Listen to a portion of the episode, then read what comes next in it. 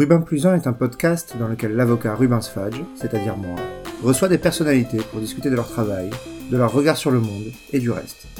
Retrouvez les épisodes précédents, ainsi qu'une bibliographie et des liens pour chaque épisode sur rubinplus1.com. R-U-B-I-N P-L-U-S suivi du chiffre 1.com. Auteur de nombreux romans et essais, Gaspard Koenig est professeur de philosophie et président du think tank Génération Libre. Dans son dernier ouvrage, Les Aventuriers de la Liberté, publié chez Plomb en 2016, il part à la découverte d'expériences libérales novatrices et parfois radicales aux quatre coins de la planète. Ensemble, nous avons abordé sa conception du libéralisme, son analyse de la situation politique actuelle, le revenu universel et le futur des données personnelles. Salut Gaspard. Tu as présenté l'opposition de cette présidentielle entre les tenants d'une société ouverte et ceux d'un monde fermé. Et ce qui m'intéresse maintenant que l'élection est passée, c'est euh, de voir un peu un peu plus loin et de voir euh, qu'est-ce que c'est pour toi Gaspard un modèle de société ouverte? Qu'est-ce que comment tu structures ça? C'est euh, assez simple. la définition de la société ouverte chez Popper, qui en est quand même un peu l'inventeur, Open Society, qu'il l'emprunte à personne d'ailleurs, mais ça veut dire autre chose que personne. Et c'est ce qui donnera Soros et l'Open Society Foundation, qui, est très influente. Euh, donc il y a une vraie histoire, concept à la fois euh, philosophique et politique. Mm. Et chez Popper, la société ouverte, c'est une société qui, est, qui gère la coexistence des individus par le droit, mm. mais qui ne se prononce, mais qui ne se prononce pas au niveau collectif sur les valeurs. Mm. Zéro. Et donc, en poussant un peu la définition, on peut dire que c'est une société sans valeurs communes. Et euh, quand Popper oppose ça aux sociétés closes, mais il oppose ça aussi à tout ce qui à tout, tout ce qui est de l'ordre de l'utopie. Mm. Et finalement, quand on conçoit des utopies, c'est toujours des cadres dans lesquels on, on voudrait, euh, de, de plan, mm. auquel on voudrait euh, faire rentrer tous les gens parce que ce plan euh, X ou Y nous convient. Et, euh, et c'est tout l'inverse d'un de, raisonnement de société ouverte, où du coup les réformes ne se font plus par grande transformation, où on voudrait réorganiser l'ensemble du corps social, mais se font uniquement par euh, trial and error, par essai, expérimentation mm. euh, progressive, ce que Popper appelle l'ingénierie sociale, euh, incrémentale et euh, qui d'ailleurs euh, est lié aussi à ces conceptions épistémologiques, parce que c'est l'idée que euh, on ne peut jamais trouver la vérité, on peut simplement démontrer que quelque chose n'est pas encore prouvé faux. Ouais. et on doit toujours expérimenter, toujours tester, euh, tester la fausseté pour voir si par hasard on n'a pas réussi, à, on va pas cette fois prouver que c'est faux. Et donc, donc ça veut dire d'abord essayer de faire les réformes par le, par le bas, essayer de les faire de manière progressive, essayer de donner aux gens les outils pour les faire eux-mêmes, essayer de les corriger quand ça va pas, ne pas avoir de grands plans ensemble et surtout ne pas imposer des grandes valeurs ou même de, de, de, dire que la politique n'est pas une question de valeur, question de droit. Euh, bon. Et euh, voilà. Et sur ce fond-là, après j'ai un peu peut-être poussé pour l'élection française, mais enfin, c'est vrai qu'une des grandes questions, je pense, entre euh, Macron en quelque sorte, même si c'est pas plus trop aventuré là-dessus, et tous les autres, c'est la question de la souveraineté. Et est-ce qu'on veut une souveraineté fondée sur l'appartenance à une culture commune, appartenance un peu tribale, euh, où on se reconnaît parce qu'on se sent frère, parce qu'on partage une même, euh, une même histoire, une même destinée, une même nation. Et ça, ça marche à l'extrême gauche, où Mélenchon fait tout ce discours sur la nation, et les valeurs révolutionnaires, les valeurs de 89, de 93, machin ça vaut évidemment euh, à l'extrême droite, euh, ou est-ce qu'on veut une, une, une, société qui me semble est la société vers laquelle le, le 21e siècle se dirige, où euh, la politique est là pour régler les individus et leur coexistence, mais où ensuite euh, le choix des valeurs, des traditions, des cultures et tout ça se fait au niveau de la société civile, mmh. c'est-à-dire qu'il n'existe pas, mais n'est pas euh, imposé par, par enfin, ne se décide pas au niveau central. Oui, c'est en fait, c'est le, ça, on retombe sur l'innovation politique des Lumières en fait au départ, si je comprends bien, qui est l'idée d'une société contractuelle. Oui, en tout cas d'une structure, d'une superstructure contractuelle sur la société. Et on retrouve aussi, euh, tu me dis si je me trompe, mais j'ai l'impression qu'on retrouve aussi dans ce que tu euh, dénonces comme société close, euh, à l'extrême gauche comme à l'extrême droite d'ailleurs, ce que Raymond Aron appelait l'ambition prométhéenne. Oui, l'ambition de réforme de, de l'homme et, euh, et l'ambition, mais, mais en même temps, enfin, quand, tout dès qu'on parle de vivre ensemble, de destin commun et tout ça, ça, fait sympa, mais je pense qu'on en parle parce qu'en fait, on ne l'a plus. Ouais, bien sûr. Depuis longtemps. Ça parle ou ça souffre. On n'a plus, bon, on a, on a plus, on a plus, si tant est qu'on l'ait jamais eu, parce qu'on mythifie un peu l'histoire de France de ce point de vue-là. J'avais lu un ouvrage d'un historien sur le 19e. Voilà, c'est un américain d'origine roumaine, ça genre de pub, non? Alors, sur la, la France des terroirs au 19e, où il montre que les gens, les gens, ils avaient des langues, L'idée de l'universalisme de la Révolution française, c'était quelques avocats parisiens. Ouais. les autres, ils vivaient dans des cultures extrêmement spécifiques et que jusqu'à la Première Guerre mondiale, il n'y avait absolument aucune idée de l'unité nationale, Mm. en France moins Mm. qu'ailleurs. Euh, et donc, euh, nous a un peu forcé quand même à l'unité, à la nation unie et indivisible. Et euh, je pense que le, le moment, là, c'est pour ça qu'il est délicat et qu'il provoque beaucoup de tension. Parce que le moment, il est à l'explication finale, en disant, bah non, finalement, c'est... c'est pas voilà. alors Macron le représente euh, de manière assez euh, quand même floue je pense pas qu'il assume d'ailleurs Bah, en fait, il le représente presque malgré lui. Voilà. Parce que il se veut le porteur de valeur. Oui. Et c'est là que je mets, enfin, je suis complètement sur la même ligne que toi dans l'idée de, de société ouverte sur le cadre général et surtout en fait sur la, la, la, la- la différenciation avec le monde fermé. Mais il me semble que c'est pas parce que je préfère une société ouverte que je ne peux pas considérer néanmoins qu'il est nécessaire, au moins pour construire les communs, de se réunir sur un nombre de valeurs essentielles. Ce qui veut pas dire qu'on est Mm. tous obligés d'y adhérer. Ce qui veut pas dire que si tu n'y adhères pas, je vais pas te les forcer dans la tête. Mais ce qui veut dire néanmoins que ceux qui décident de bâtir les communs le font sur un socle. Et, Ouais. et, et Macron essaie, à mon avis, de revenir sur cette, à cette conception-là, qui est déjà, compte tenu du point où on en était euh, avant son élection, qui est déjà un effort de libéralisme, en fait, euh, même si c'est pas Oui. parfait, en gap, enfin, en termes de, déca- de décalage, on est déjà sur un effort libéral, en fait. Oui, alors après, euh, quand on regarde ça dans le, le concret de la- du programme qu'il a présenté, de la politique publique qu'il applique, et qui Mm. est à droite, absolument la continuation de son programme, ça Mm. il l'applique vraiment à la lettre. Bon, on voit que, que tous ces grands concepts restent quand même assez timidement euh, appliqués au réel, donc euh, ça n'empêche pas de faire un passe culture, euh, les réformes sont pas Ouais. révolutionnaires. Et puis il garde cette idée monarchie présidentielle très très Mm. forte, euh, Mm. d'un- une unification par le haut, une figure tutélaire de la nation euh, euh, qui incarne la souveraineté en sa personne. Et donc bon, tout ça, c'est des choses qui me laissent complètement indifférent. Et puis euh, quand même, euh, comme, comme tu le sais, parce qu'on travaille ensemble là-dessus, euh, très peu de- d'intérêt pour les libertés publiques, pas du tout son truc. Donc euh, l'inscription d'état d'urgence dans la loi, de choses près, est quand même euh, assez tragique. Euh, et euh, sur la réforme sociétale, sont, sont, sont extrêmement euh, timides. Mm. On sent qu'il n'y a, pas, voilà, il y a pas de grande. euh, Oui, le, voilà. le- Et il est l'incarnation, comme tu dis, un peu malgré lui, d'un mouvement. Et le fait que les gens aient voté pour un, pro- pour un, pour un discours aussi flou montre que finalement les gens ne veulent plus voter pour se reconnaître dans telle ou telle valeur, telle ou telle euh, vision de la société. Je- alors je- j'entends ce que tu dis et c'est ce que disent beaucoup de, de libéraux, donc euh, avec, enfin, de façon moins, euh, euh, j'allais dire de façon moins référencée et cadrée. Euh, mais c'est effectivement ce qu'on entend. Néanmoins, mon sentiment, c'est d'abord que le libéralisme c'est une mesure beaucoup plus relative qu'absolue, mais c'est une opinion personnelle. C'est-à-dire qu'on est toujours le libéral de quelqu'un euh, et on est toujours plus libéral qu'un autre ou moins qu'un autre Oui. et que dans ce contexte-là, je pense que ce que Macron a réussi Oui. à faire passer, surtout au premier tour, et qu'il arrive encore à faire passer maintenant, et c'est la raison pour laquelle, par exemple, les manifestations contre les ordonnances sont pas euh, phénoménales, c'est que il arrive à, à, à, à, à- Adapter ça. à adapter exactement, et il arrive à, à, Oui, à personnifier un libéralisme à minima qui est de dire, écoutez, soyons pragmatiques, ça fait 20 ans qu'on a euh, un package de 5-6 réformes à faire, on ne les a pas faites, on discutera du fond après, mais pour l'instant, faisons l'essentiel. Et ça a quelque chose de séduisant pour tous les Français, en fait. C'est vrai, c'est vrai. Et j'ai l'impression que c'est ça qui fonctionne. Et c'est le paradoxe de ce président qui passe pour libéral contre tous ses contradicteurs, mais qui ne l'est pas quand on analyse le fond de chacune de ses mesures. Tout à fait. Et puis, euh, si tant est que ça, ça- ça- on peut aussi l'analyser que c'est une version assez euh, française du libéralisme que j'ai- Rosan Vallon appelé le jacobinisme libéral, Ouais. où il y a euh, quand même le- le- l'idée c'est de casser les corps intermédiaires pour introduire un rapport direct entre l'État et l'individu. Et du coup, met les gens sur un pied d'égalité, ce qui est une bonne chose, Mhm. euh, mais qui est, qui est, voilà, une version du libéralisme.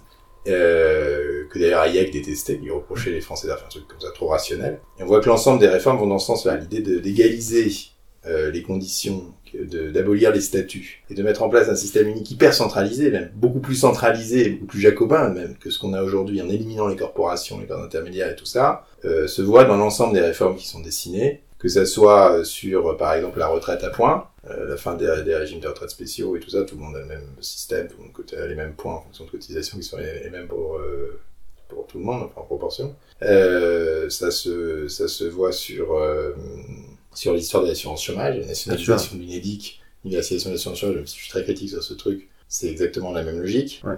Euh, ça se voit sur euh, euh, bah, tout ce qui est ouverture à la concurrence des professions réglementées, qui était déjà dans les lois de l'économie, mais qui devrait quand même se poursuivre normalement sous ce gouvernement. Et ça se voit aussi dans, dans le doublement des plafonds de l'auto-entrepreneur, par exemple.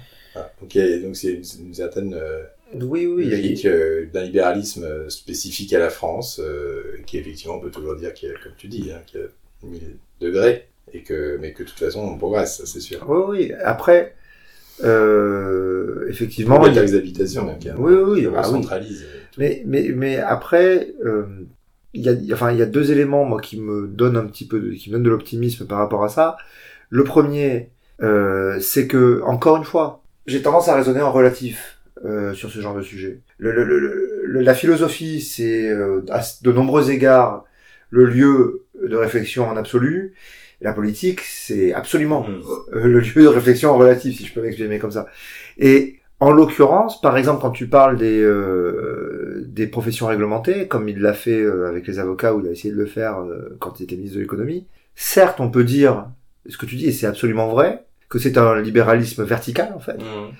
Néanmoins, il est, on est bien dans Ouais, la c'est dans bien. l'application libérale hyper classique de la de de, de l'éventrement des rentes. Oui, bah, Euh, et et c'est pas mal. Il avait cité la loi Le Chapelier, euh, Ouais. de 1791, sur euh, chacun a le droit d'exercer le métier de son choix, la fin des jurons des Ouais. corporations, des guildes. Mm. Et ça, c'est très, c'est très, euh, c'est très, c'est quand même au cœur de son action, et ça, c'est très bien.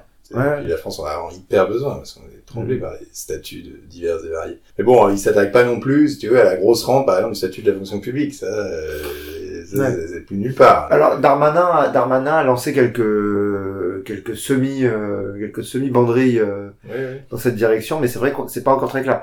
Bah, quand on leur parle en privé, euh, ils sont très ouverts sur ce genre de sujet, Ouais. mais dans le débat public, euh, Ouais. Oui, mais ça, ça veut. Enfin, ça, moi, j'avais parlé de ça en privé avec le directeur de cabinet d'un ancien ministre euh, euh, de l'économie numérique il y a plus de dix ans.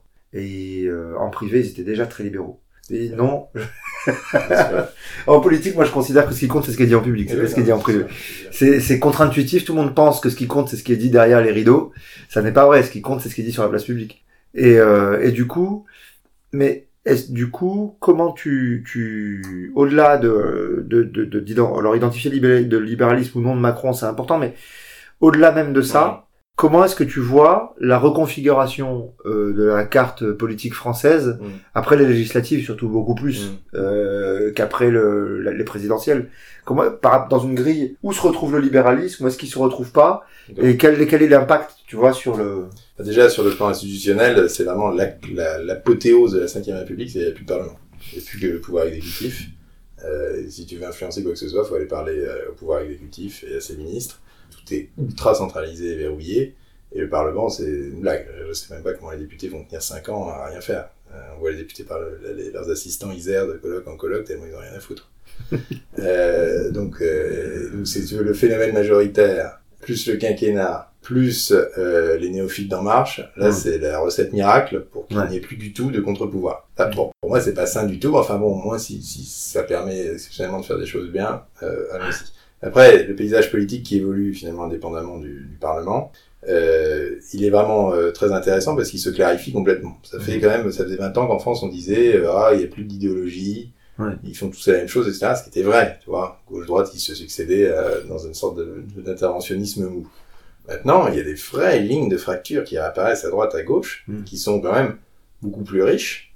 Donc c'est très clair. Il y a une, une extrême gauche mélanchoniste quand même puissante, qui reprend euh, les indignés, qui reprend les Podemos, euh, qui reprend les Bernie Sanders euh, aux États-Unis, qui reprend les Corbyn en Angleterre. Enfin, c'est vraiment, euh, c'est tous les mêmes, avec cette idée de construire un peuple, qui vient de cette philosophe belge. Je sais plus où j'ai lu euh, cette phrase, euh, je crois que c'est dans une newsletter euh, américaine. Le, le gars partageait un article, je crois, sur, euh, sur euh, Bernie Sanders et il disait l'antiglobalisme n'a jamais été aussi global en fait.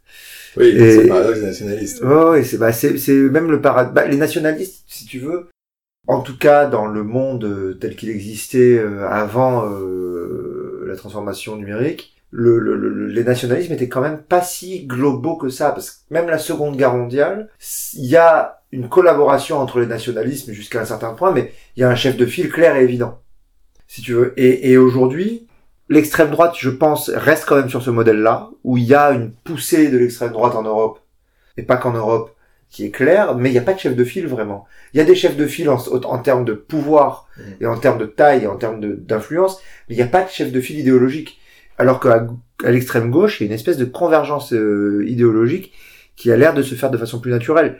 Et du coup, juste pour revenir en fait à la première réflexion que ça, qui, qui est moi quand je t'ai entendu, c'est tu parles d'une opposition d'extrême gauche extrêmement puissante. Est-ce qu'elle est si puissante que ça? Quand on voit qu'elle n'arrive pas à mobiliser vraiment dans la rue, quand on voit que Mélenchon en est réduit à s'enorgueillir Oui, d'avoir 37% de gens qui pensent qu'il fera un bon président, Mais écoute, c'est quand même euh, assez impressionnant. Enfin, je veux dire, c'est des...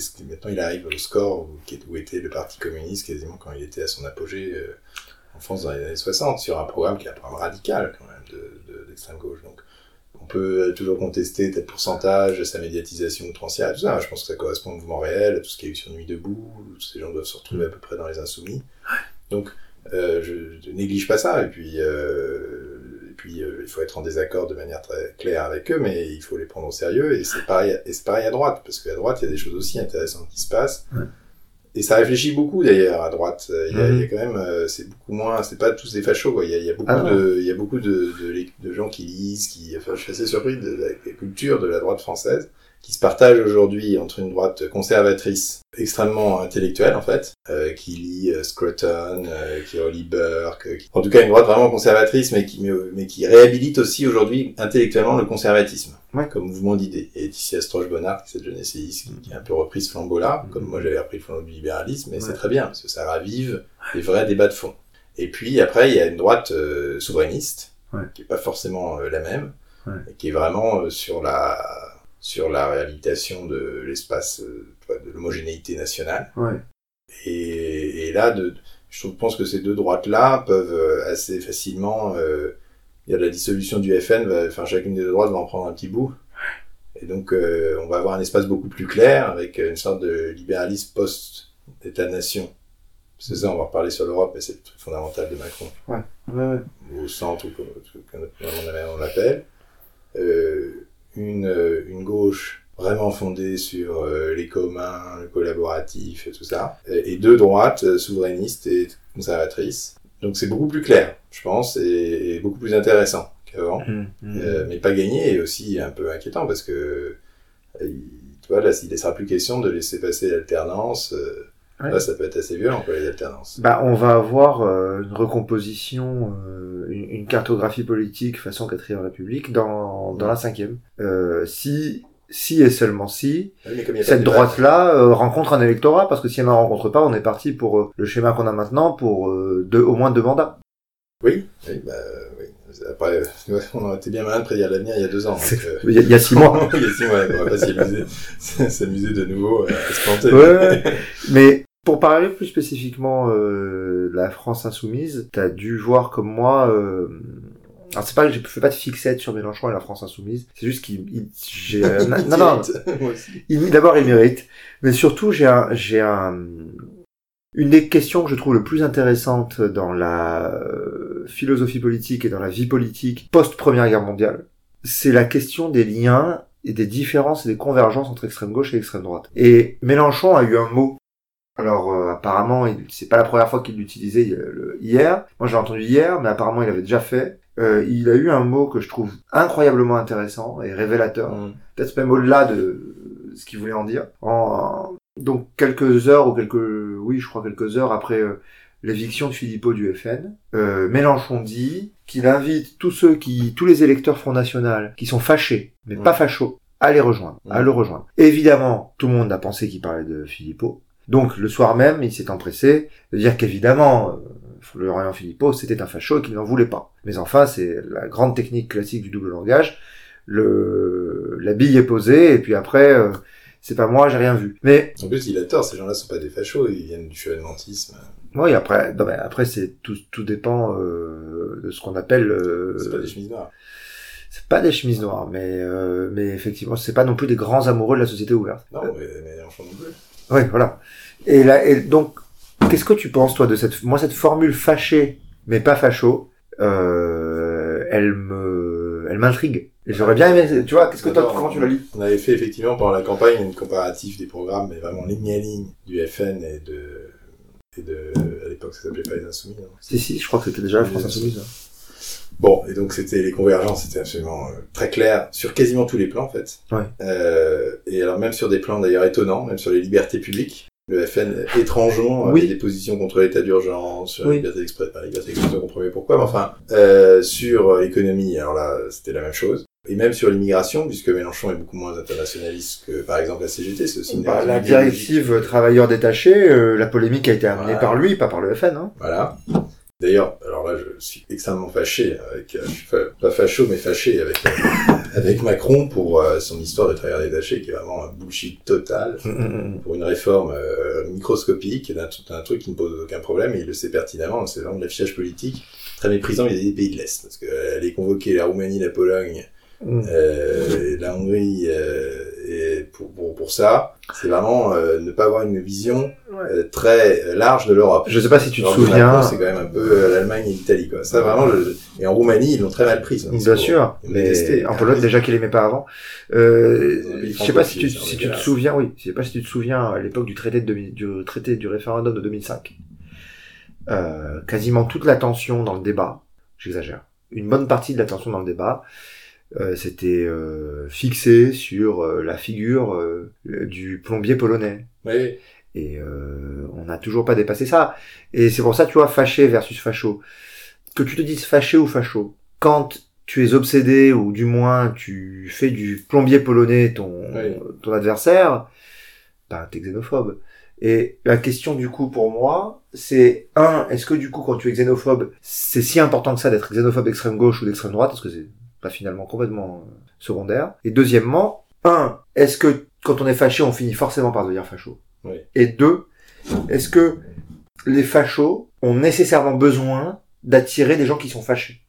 Et je veux dire, euh, devant nous, à la génération Y, par exemple, on récupère pas mal de mélanchonistes. Quand t'es fâché, tu peux Ok. devenir facho, mais tu peux aussi devenir li- libertarien. Tu vois?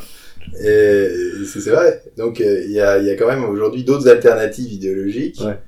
Qui vont beaucoup plus loin, évidemment, que ce que fait Macron. Veulent L'abolition des banques centrales, euh, Ouais. le cadastre blockchain, euh, Mm, et qui sont hyper intéressantes et très modernes mm, mm. qui sont d'ailleurs en- qui explosent dans, dans plein de pays. Le Parti pirate reprend une partie de ça, les libertariens aux États-Unis, etc. Euh, en France, euh, il y a des groupes, for Liberty et autres. Euh, et donc, euh, et donc c'est aussi, là je vends ma propre sauce, mais c'est aussi important justement de structurer ce discours-là, Ouais. un discours alternatif, euh, tout aussi critique des banques, par exemple. Les banques sont un, bon exemple parce que l'extrême gauche ne cesse de hurler contre la finance, mais ça passe comme euh, dire les gouttes sur les plumes d'un canard, parce que les banquiers sont habitués à ce discours depuis des siècles, et finalement ça les légitime euh, que ce discours soit aussi répétitif et, et aussi euh, et aussi erroné. Alors que nous, on avait sorti un rapport contre l'oligopole bancaire, on les prenait à leur propre jeu, celui de la concurrence et du capitalisme, en disant vous vous n'êtes pas des capitalistes, vous êtes dans la collusion totale avec le régulateur, vous empêchez la fintech d'émerger, euh, euh, vous étranglez vos clients en leur demandant des, des know your customer absolument scandaleux. Enfin, voilà. Et donc, ce que je veux dire, c'est qu'on peut être tout aussi révolté et tout aussi euh, en opposition avec un certain nombre de choses euh, et d'institutions, euh, sans être ni extrême gauche ni extrême droite, mais en, en prenant position alternative, qui est celle qu'on défend et qui, est, qui, à mon avis, a de beaux jours devant elle, parce qu'elle est ex- extrêmement compatible avec les, les nouvelles technologies. Et ce Oui. Euh, et ensuite, sur euh, extrême gauche extrême droite elle-même, euh, d'abord, il y a une sur le, sur la droite. Euh, J'étais à la soirée de lancement de tu sais de ce truc un peu euh, Ah le, le- l'insolent. L'insolent? Non, non, non, non, non, l'incorrect. Incorrect. L'insolent, c'était un, c'était un brûlot d'extrême droite. Euh... Oui. Bon, bah alors, Euh, et- L'insolent, je m'en souviens très bien. Ce qui m'a frappé, c'est que cette jeunesse de droite ou d'extrême droite, et je pense pas que celle d'extrême droite soit totalement appropriée, euh, L'ultra droite, disons. ultra droite, Bon, moi d'abord, je vais partout. J'aime bien, je vais dans les trucs quand on m'invite, je vais voir euh, les trucs de, de prostituées, les trucs de la droite, les trucs de la gauche. Enfin, je, je, je trouve ça important de parler à tout le monde. En fait, quand, quand on est d'un camp complètement opposé, la discussion devient hyper simple, en fait. Du coup, les Oui. positions sont connues et les gens se respectent. Mais, euh, mais j'ai été frappé par le fait que c'est pas du tout des gens fâchés. Euh, c'est des gens, souvent d'ailleurs, il y a une espèce, une espèce de anards de, il y a des anards de droite, il y a des gens très, très, euh, spirituels, liés, euh, Mhm. cultivés. euh, bon, ils ont leur vision du monde, euh, ils sont en désaccord avec le pouvoir actuel. Euh, mais euh, ils sont pas particulièrement aigris, haineux, euh, voilà. Et, et je pense qu'il y a la même chose avec Un peu psychorigide quand même sur les bords. Oui, tous, mais tout le monde l'est. Enfin, moi aussi. Euh, Et quand tu regardes Nuit debout, c'est pareil. C'est pas, c'est pas des fâchés, fâchés. C'est des gens avec qui on peut, qu'on, qu'on, qu'on une vraie, souvent, humanité, etc. Donc, je pense pas tellement que la question soit celle-là. Je pense qu'il faut, euh, encore une fois, essayer de, de, de faire, euh, de transformer ces sentiments de, de gêne vis-à-vis d'un système qui clairement ne correspond plus à la manière dont la société évolue en quelque chose de, de positif et rationnel, qu'est-ce qu'on défend? Et voilà. Et du coup, alors, ça, ça m'amène à, à, à, un, à un second sujet, ou un troisième, je sais pas quel numéro de sujet on est. Ouais.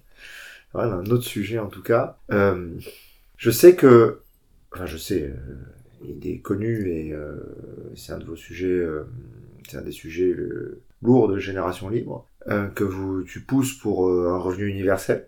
Tu pousses aussi, tu développes aussi une réflexion sur l'avenir du travail, l'avenir du salariat et toutes ces choses. Est-ce que tu penses qu'on est dans une phase où la société française ou occidentale, ou je sais pas à quel niveau de capillarité t'analyses le truc, est-ce que tu penses que c'est des choses qui ont une vraie chance d'arriver dans un court moyen terme, ou est-ce que tu penses que c'est pas le plus important de savoir quand ça va arriver, le plus important c'est de développer un modèle et de voir arriver les prochaines les prochaines évolutions, euh, ce que en France on est généralement pas très très très très bon à faire.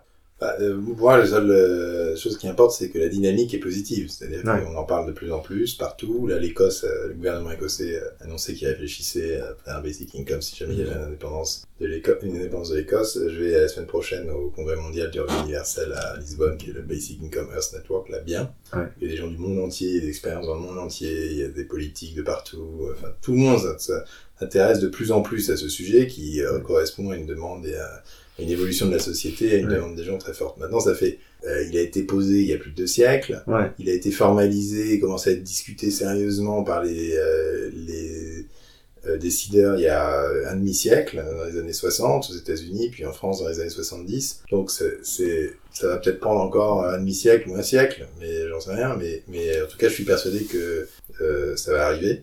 J'ai été voir des, des, des, mises en, des petites mises en œuvre à petite échelle au Brésil, euh, qui marchent très bien. Donc, euh, on continue à pousser. Et surtout, je pense que les évolutions rapides de la société font que ça va devenir de plus en plus nécessaire, parce que tout simplement, les, les euh, systèmes de protection sociale qui ont été mis en place depuis l'après-guerre ont été sont fondés sur une société en silo, Oui.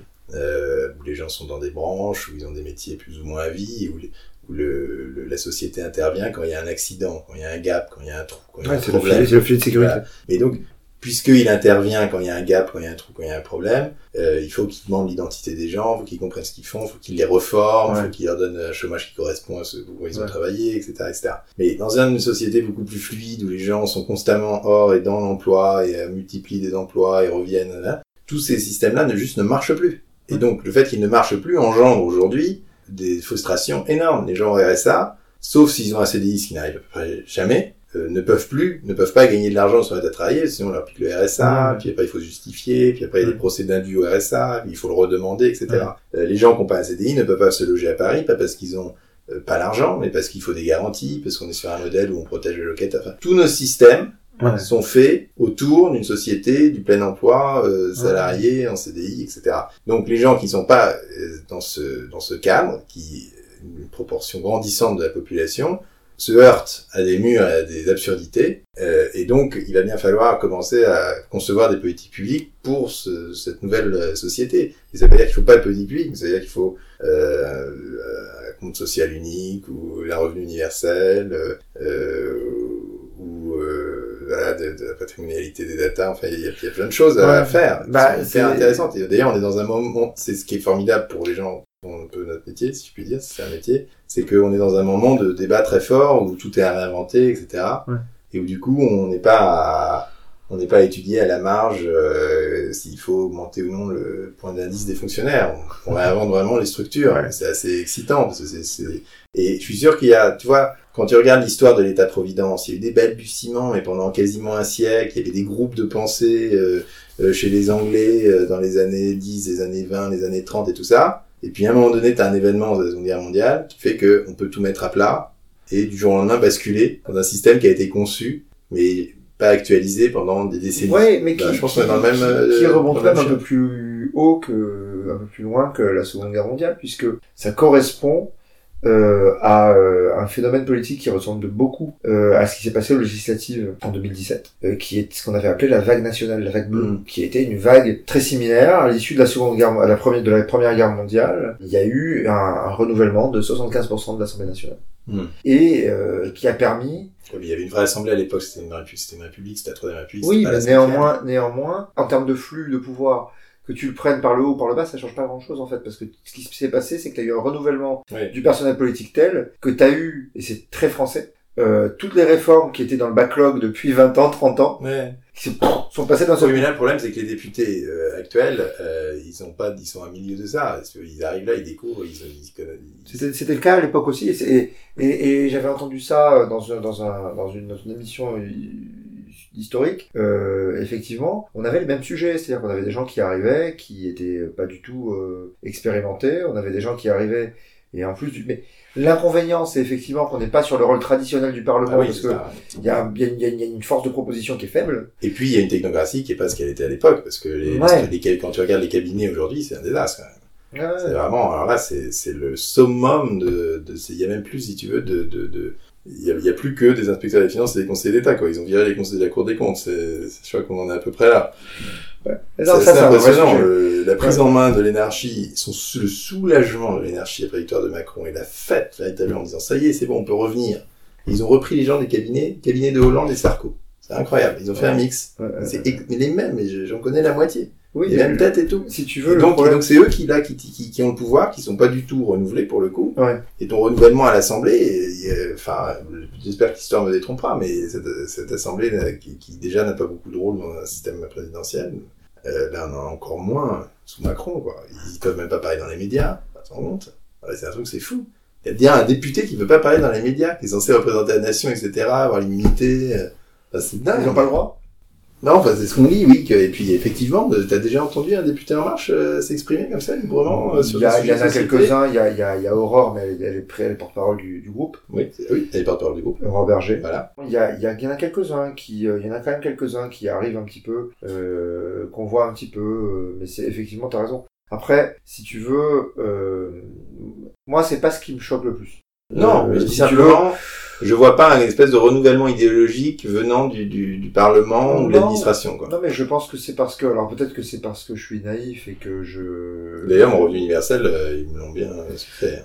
Je- alors, tu vois, je suis pas si euh, pessimiste que toi. Le paradoxe, c'est que je suis moins convaincu que toi sur le revenu universel. Je pense que c'est le genre de truc qui peut avoir toute une série de conséquences inattendues, complètement impossibles à mesurer aujourd'hui. Certaines pas graves, certaines graves, je sais pas. Mais je peux imaginer, avec un minimum de pessimisme, tout ce que ça peut entraîner de pas si bien que ça, euh, en termes d'inflation, par exemple. Ça Euh, peut pas être pire que le système social actuel, ça que je je suis d'accord. Parce que si t'avais une page blanche, tu disais, bon, est-ce qu'on fait ce qui existe actuellement? Et donc là, t'as 100 000 pages de régulation sociale. Ouais, est-ce qu'on met en ligne Et là, tu dis, oui, là, je peux pas anticiper les effets négatifs des 100 000 pages. Là, c'est impossible. C'est un dispositif proprement magique au sens, au sens ontologique. C'est tout dispositif qui dépend de plus de trois facteurs indépendants les uns des autres, je confine à la magie. c'est, c'est, j'avais le nombre de normes pour gérer les 80 milliards de prestations sociales pures. Euh, C'est incroyable. 3000. C'est incroyable. Mais du coup, là, ce que je me dis, c'est que, alors, je suis un peu plus sceptique que toi sur le, le, le- le concept, mais je suis plus optimiste que toi sur son arrivée, parce que sans qu'on ait un revenu universel euh, sui generis, tu vois, euh, imaginons demain que euh, on ait euh, la concrétisation, et ça arrivera très probablement, du euh, droit au chômage en cas de démission, du droit au chômage pour les indépendants. Non mais.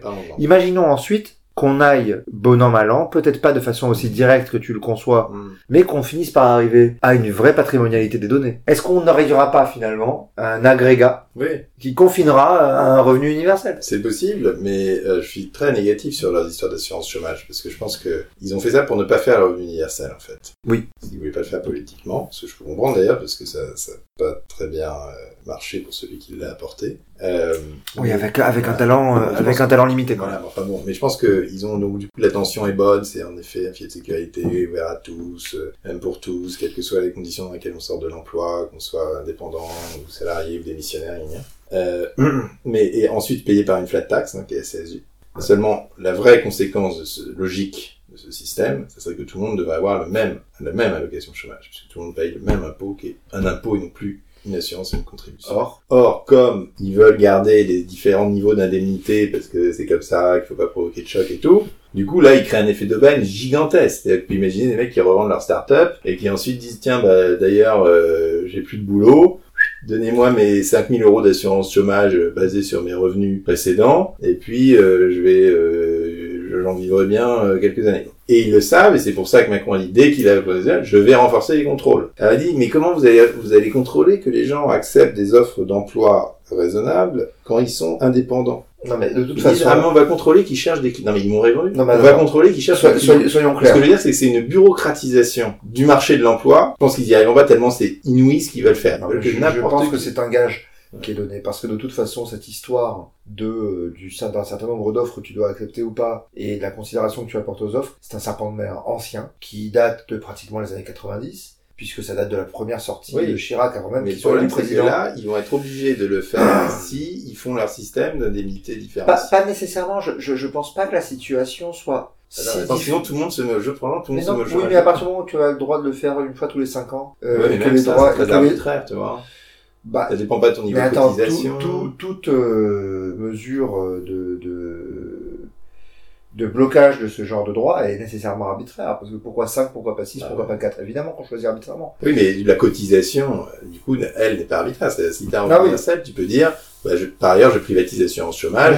Si vous voulez vous assurer en plus contre la perte d'emploi, vous cotisez, puis ensuite, bah, chacun en fonction de ses points, ses Ouais. trucs. euh, Après, il y a une logique aussi quand même dans la sur... Ah, là, c'est quand pas- même très administratif, tu vois. Mais après, je sais pas s'il faut nécessairement opposer l'un à l'autre. Euh, Dire que l'un combiné à d'autres choses puisse remplacer l'autre, c'est pas les opposer. Et la différence fondamentale entre les deux, c'est que le- l'assurance chômage est quand même là, est quand même là pour compenser, au moins en théorie, le revenu précédent, alors que le revenu universel, c'est pas ça. Pour terminer, il y a un dernier sujet que je voulais toucher avec toi, euh, c'est la, la- ta réflexion sur les données. Et euh, bon, donc tu sais qu'on est dans le contexte où arrive euh, à grands pas le GDPR, Oui. règlement de l'Union européenne, qui, à de nombreux égards, est un tout début de patrimonialisation des données, puisqu'il y a renforcement des droits Euh, des personnes, Oui, mais non, mais c'est pas ce qu'on défend. il y a portabilité. Je, je sais que c'est pas ce que tu défends. Euh, il y a portabilité. Euh, il y a obligation, euh, en réalité, toute cette obligation de sécurité by design, donc de conservation sécurisée des données pour les entreprises, c'est en réalité ce qu'on appellerait une obligation fiduciaire. Oui, c'est oui, marrant. oui. Et donc en fait, est-ce qu'on se rapproche pas du droit, du droit de propriété que tu veux, même si on est que sur la première étape? Bon, alors, effectivement, donc là, euh, c'est ce qu'on va faire de plus, ça va être l'équivalent du revenu universel pour l'année à venir. Donc là, j'ai vu le draft du rapport qui fait déjà 60 bonnes pages, on a des économistes, des juristes et tout, je ouais, vais faire relire d'ailleurs, euh, dès qu'on a le premier draft mi-octobre. Avec plaisir. Et donc ça, je suis très content parce qu'on fait un truc vraiment très sérieux. Et on devrait compléter ça par une analyse du marché des data par euh, la- le mec de la Toulouse School of Economics. Donc on veut vraiment porter le sujet, porter le sujet en Europe, d'ailleurs, pas seulement en France, parce que c'est un sujet européen, voire mondial, mais qu'ils ont comprend la plutôt la législation européenne. Et quand même l'énorme différence par donc le, le- les entreprises d'ailleurs voient d'un très mauvais œil le GDPR parce que euh, s'aperçoivent que tout ça va leur coûter beaucoup d'argent d'abord pour mettre en place les systèmes. Ensuite parce que sinon les amendes sont colossales. Et finalement ils commencent maintenant à s'intéresser à la patrimonialité à cause de ça en disant bah on aurait peut-être plutôt intérêt à payer les données des utilisateurs et après en faire ce qu'on veut plutôt que d'être euh, dans un processus hyper judiciarisé où il y a des activistes qui vont nous faire perdre des millions parce que on a laissé traîner leurs données euh, ici ou là. Et donc finalement la propriété leur permettrait de rémunérer, mais ensuite une fois qu'ils ont rémunéré en respectant les termes du contrat, bah, ils en font ce qu'ils veulent et le juge n'a pas à intervenir sauf à dire euh, est-ce que vous avez bien fait ce, que, ce qui a été euh, Oui. prévu dès le départ. Donc, euh, on sent que en fait, ce GDPR, mais vraiment, je le sens, de, encore j'en ai vu une hier, que euh, ça les incite à regarder d'un autre œil Ouais. l'hypothèse de la patrimonialité, en disant, puisque de toute façon on va perdre de l'argent, on va peut-être mieux faire ça. Euh, ensuite, sur le plan euh, philosophique, c'est quand même pas du tout la même chose parce que le GDPR repose sur un système de, sur l'idée des droits personnels. J'accorde des droits et euh, je mets un- en contrepartie des obligations, hein, des droits aux personnes et des obligations aux entreprises. Euh, et la logique du droit personnel est à l'inverse, enfin, compatible jusqu'à un certain point, mais dès que tu rentres un peu dans les détails, euh, contradictoire avec la logique de la patrimonialité, ou la logique de patrimonialité, je vends mes droits.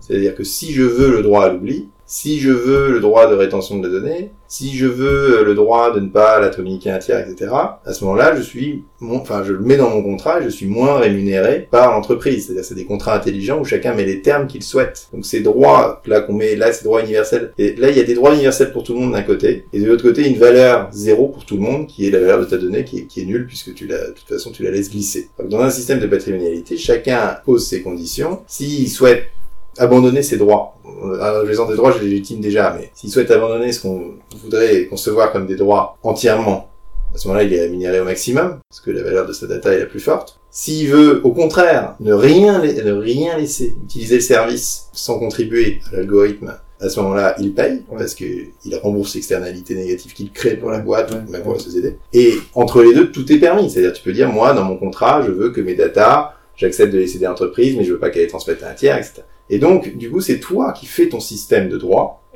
et qui est et, et- et la valeur de marché. Il y, a une, val- il y aura du coup une valeur de marché de la, de la donnée personnelle. Et en fonction du, de ce que tu auras mis dans ton contrat, tu seras plus ou moins rémunéré ou d'ailleurs euh, contributeur. Alors attends, tout de suite deux questions. Première question.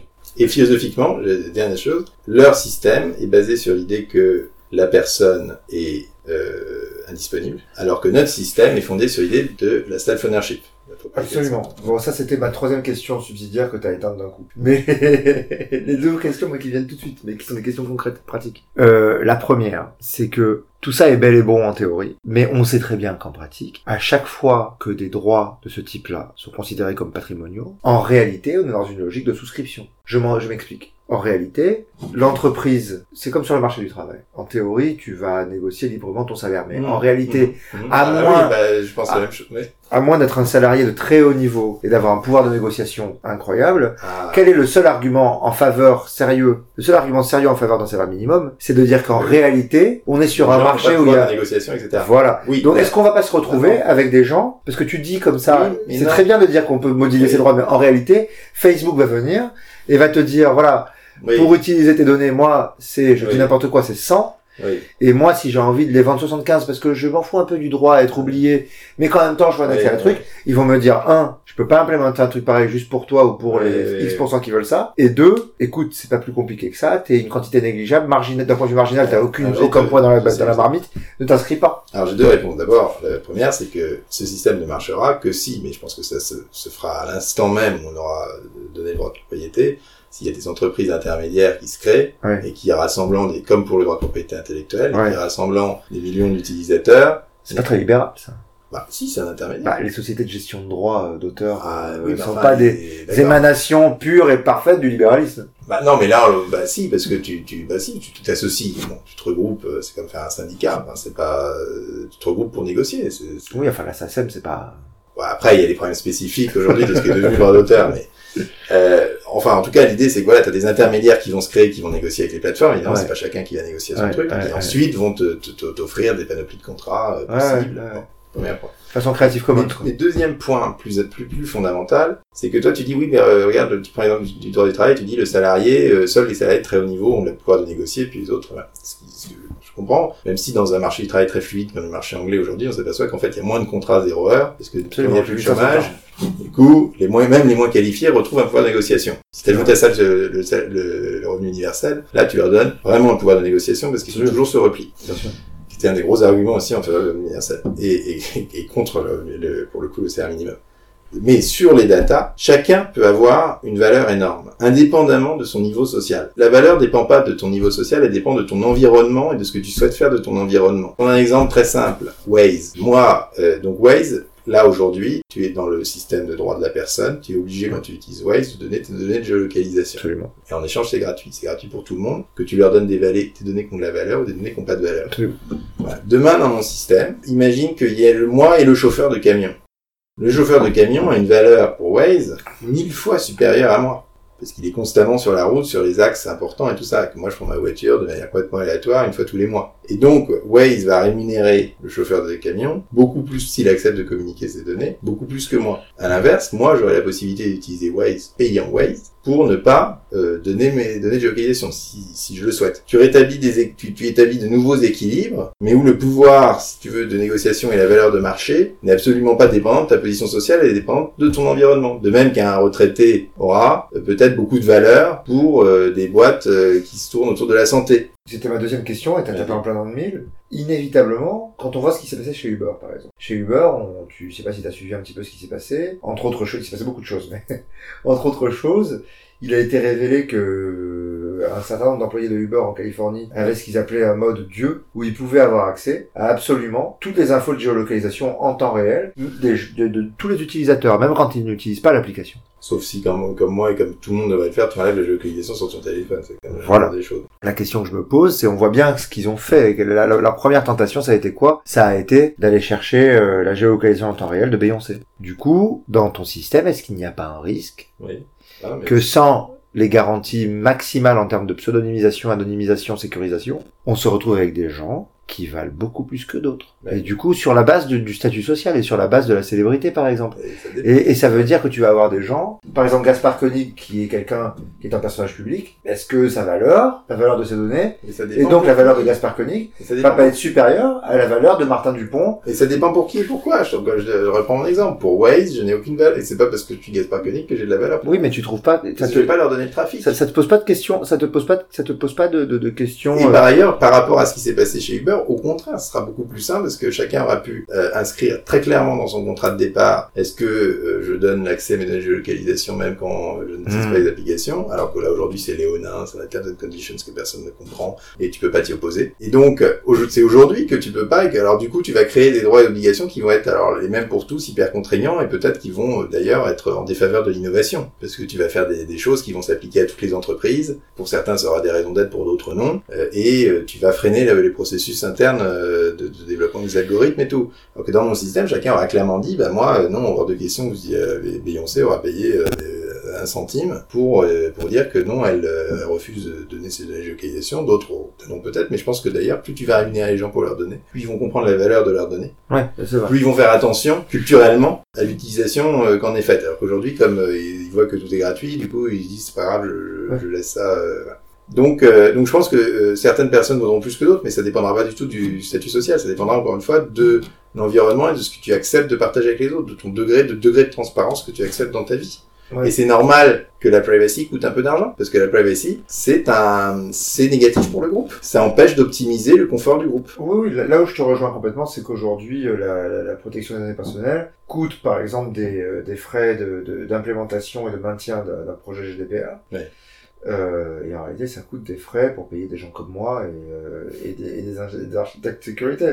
Il vaudrait mieux, théoriquement, ça me fait mal de le dire, mais il vaudrait mieux théoriquement que, ça, que ces, ces, ces mêmes sommes partent euh, chez les gens dont on recueille les données. Mais, mais ouais, c'est intéressant. Mais sur le fond, et après, euh, c'est en conclusion, sur le fond et en conclusion, tu penses pas du tout que le GDPR est une première étape vers ça. Tu penses que on est dans une autre Non, direction. ce que tu dis, effectivement, ce que tu dis sur euh, le fait que ça va obliger les, les boîtes à créer des processus qui techniquement pourront être adaptés à un système de patrimonialité, je comprends, techniquement.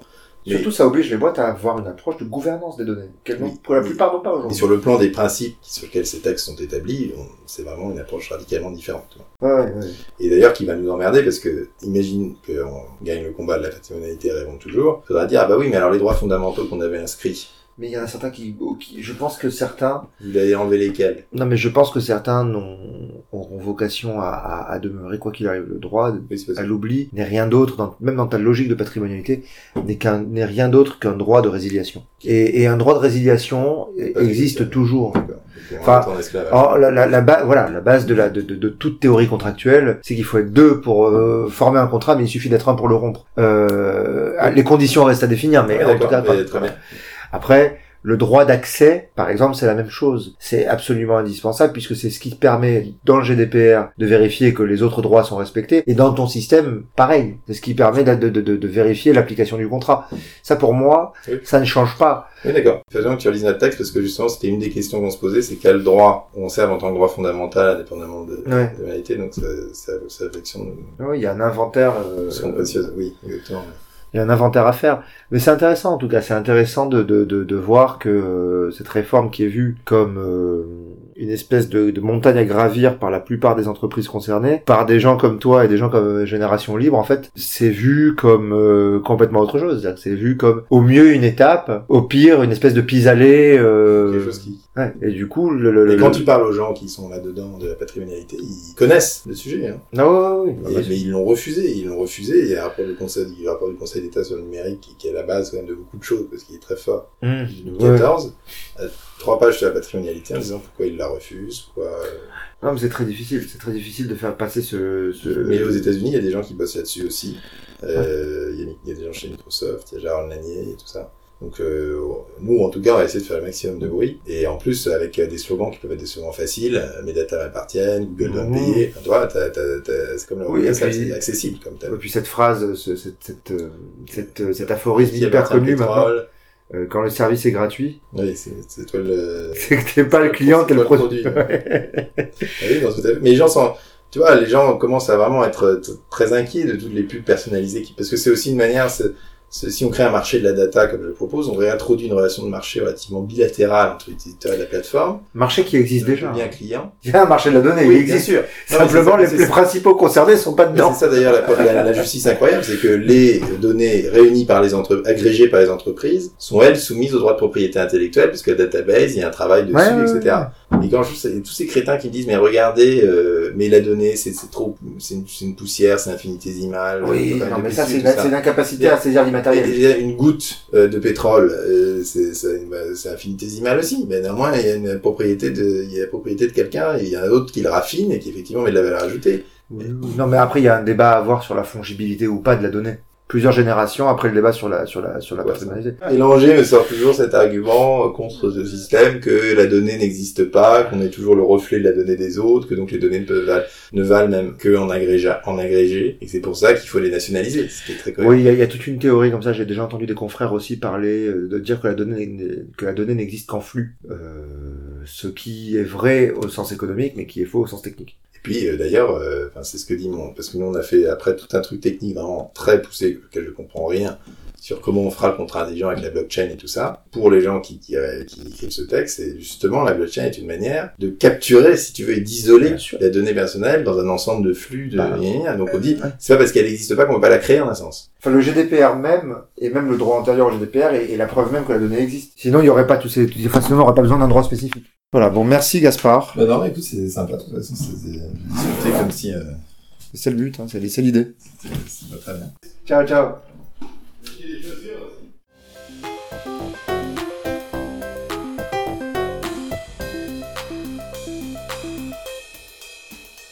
Pour recevoir les prochains épisodes, abonnez-vous sur iTunes ou avec votre application préférée. Retrouvez les épisodes précédents, ainsi qu'une bibliographie et des liens pour chaque épisode sur rubinplus1.com. R-U-B-I-N P-L-U-S suivi du chiffre 1.com.